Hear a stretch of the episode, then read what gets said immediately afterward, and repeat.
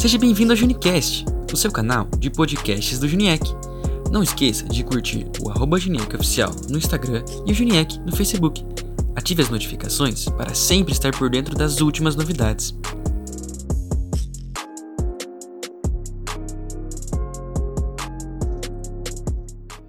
Boa noite. É, eu gostaria de te dar duas notícias essa noite. Uma notícia ruim e uma notícia boa. Mas eu preciso que. Eu vou começar pela ruim, porque é muito ruim você começar pela ruim e acabar. Quer dizer, vocês entenderam. Mas. Eu quero que você fique até o final, até que eu te conte a boa. Não, não saia enquanto eu estiver contando a notícia ruim.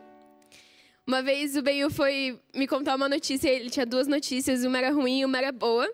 Ele me contou a ruim e me esqueceu de contar a boa, ele esqueceu qual era a boa.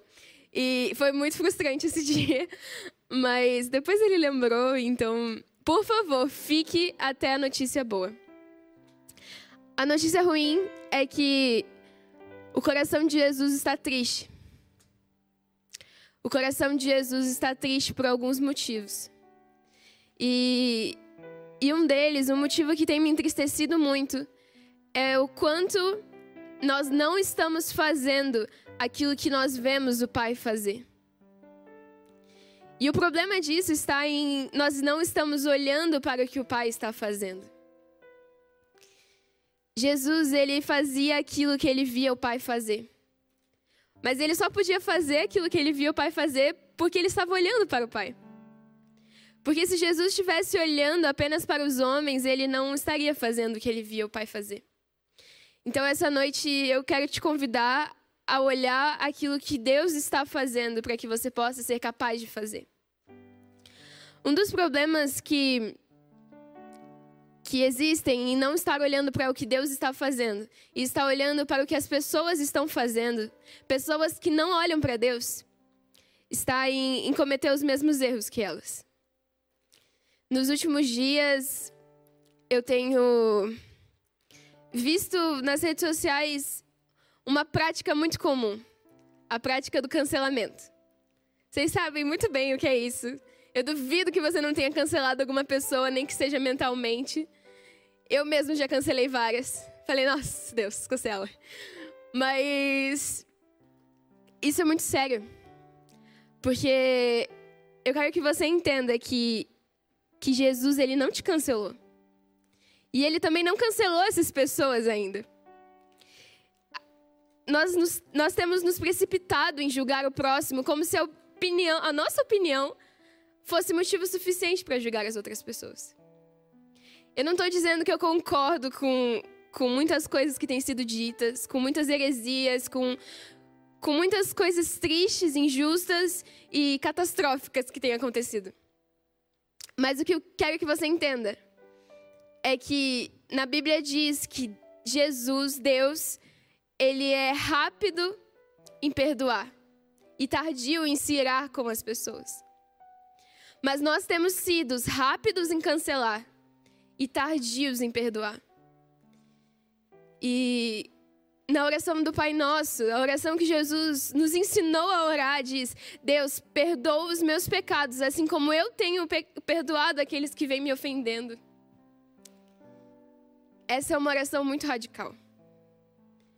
O meu perdão depende do perdão que eu dou para as outras pessoas, sim nós precisamos perdoar o nosso próximo, porque nós somos perdoados. E a palavra de Deus diz que aquele a quem muito é perdoado, muito ama Jesus. Então, se nós que temos um pecado, vários pecados, que somos pecadores, somos perdoados, e a partir disso nós amamos mais a Jesus.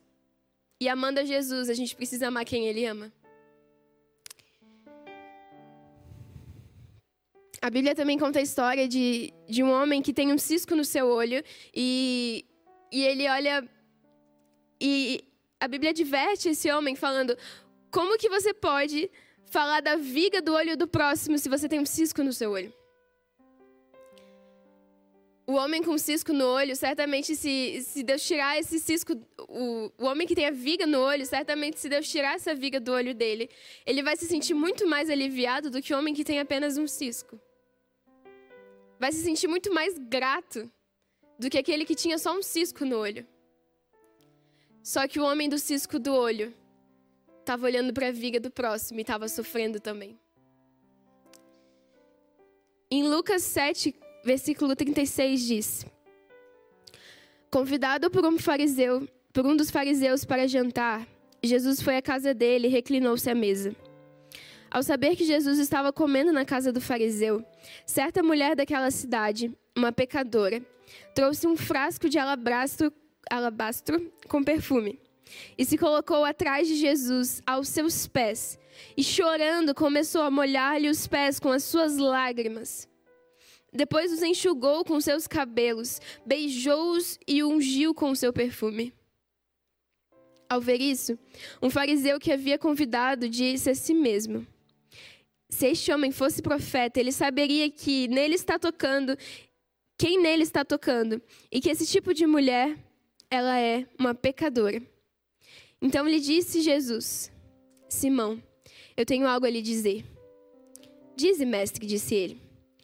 Dois homens deviam a um certo credor. Um lhe devia 500 denários e outro 50. Nenhum dos dois tinha como pagar. Por isso perdoou a dívida de ambos qual deles o amará mais? Simão respondeu: Suponho que aquele a quem muito foi perdoada a dívida. Você julgou bem, disse Jesus. Em seguida, virou-se para a mulher e disse: Vê essa mulher? Eu entrei na sua casa, mas você não me deu água para lavar os meus pés. Ela, porém, molhou e enxugou os meus pés com as suas lágrimas e enxugou com seus cabelos. Você não saudou-me com um beijo, mas essa mulher, desde que entrei aqui, não parou de beijar os meus pés. Você não ungiu a minha cabeça com óleo, mas ela derramou perfume nos meus pés. Portanto, eu lhe digo: os muitos pecados dela lhe foram perdoados, pois ela amou muito. Mas aquele a quem pouco foi perdoado, pouco ama. Então Jesus disse a ela: Os seus pecados estão perdoados. Ele está dizendo que dois homens deviam quantidades diferentes de dinheiro e não tinham como pagar. Você deve um pecado, você deve o sacrifício de Jesus e você não tem como pagar isso.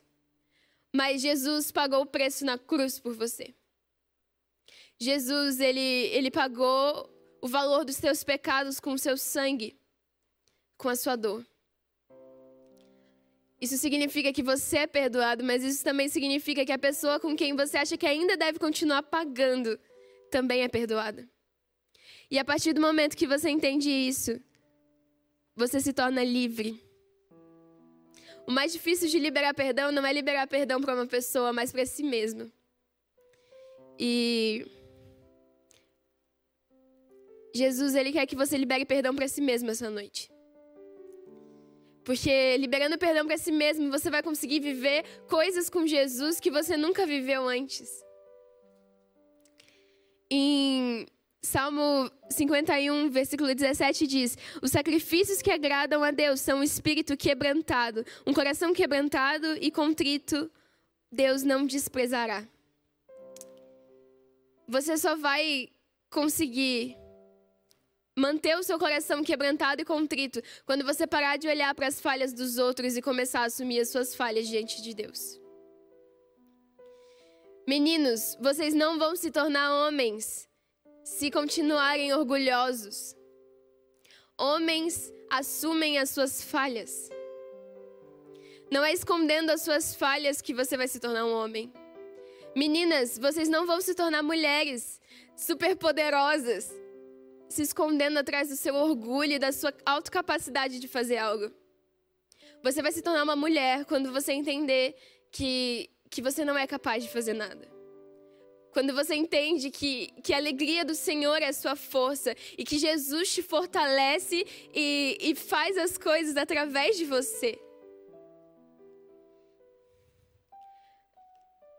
O orgulho antecede a queda mas a humildade antecede a honra. E aqueles que querem honrar a Jesus precisam manter o coração humilde. E um coração humilde só é mantido através de arrependimento, assim como o Fi falou.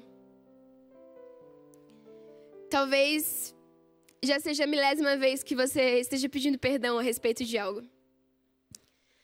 Talvez você já esteja muito cansado de pedir perdão pelas mesmas coisas.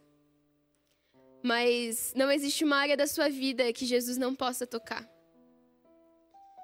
E, e uma coisa que eu quero te dizer, reafirmar, é que quem é muito perdoado, muito ama. E essa é a boa notícia.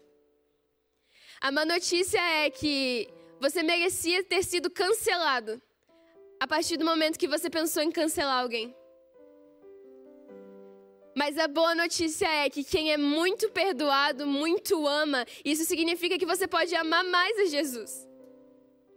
Porque você tem motivos para ser perdoado. Então, não interessa se você não está pensando em nenhum pecado agora. Eu clamo para que o Espírito Santo te convença do seu pecado. Mas eu quero te dizer que, mesmo que você não pense no seu pecado, você está em pecado. Porque o pecado também se encontra na intenção do nosso coração. Então, eu te convido a se ajoelhar onde você está, a inclinar o seu coração e chegar aos, atrás dos pés de Jesus. Essa mulher, ela chegou por trás dos pés de Jesus. Ela não se sentiu digna de chegar pela frente dele. É como se eu estivesse aqui de pé e alguém chegasse por trás de joelhos e lavasse os meus pés sem olhar para o meu rosto.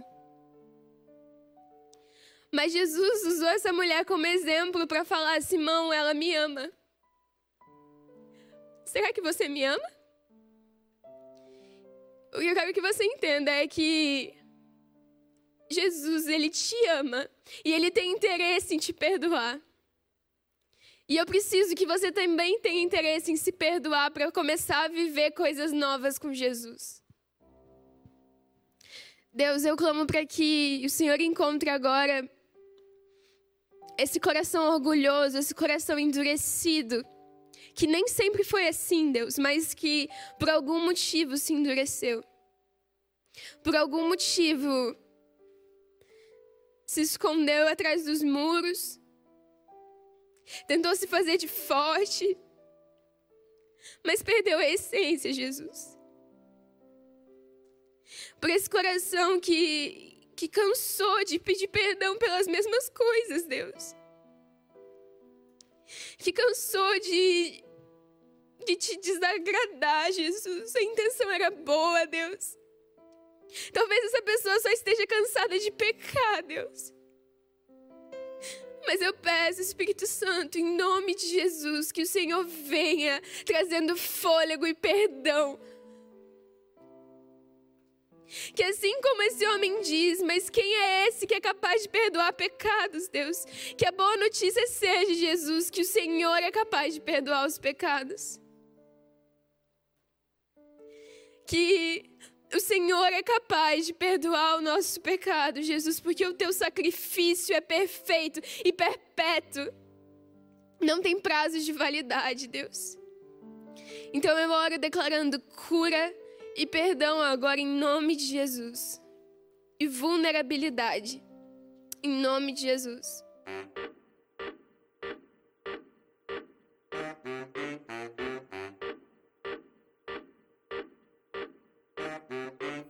E esse foi mais um Junicast. Curta o arroba Juniec oficial no Instagram e o Juniec no Facebook. Até a próxima!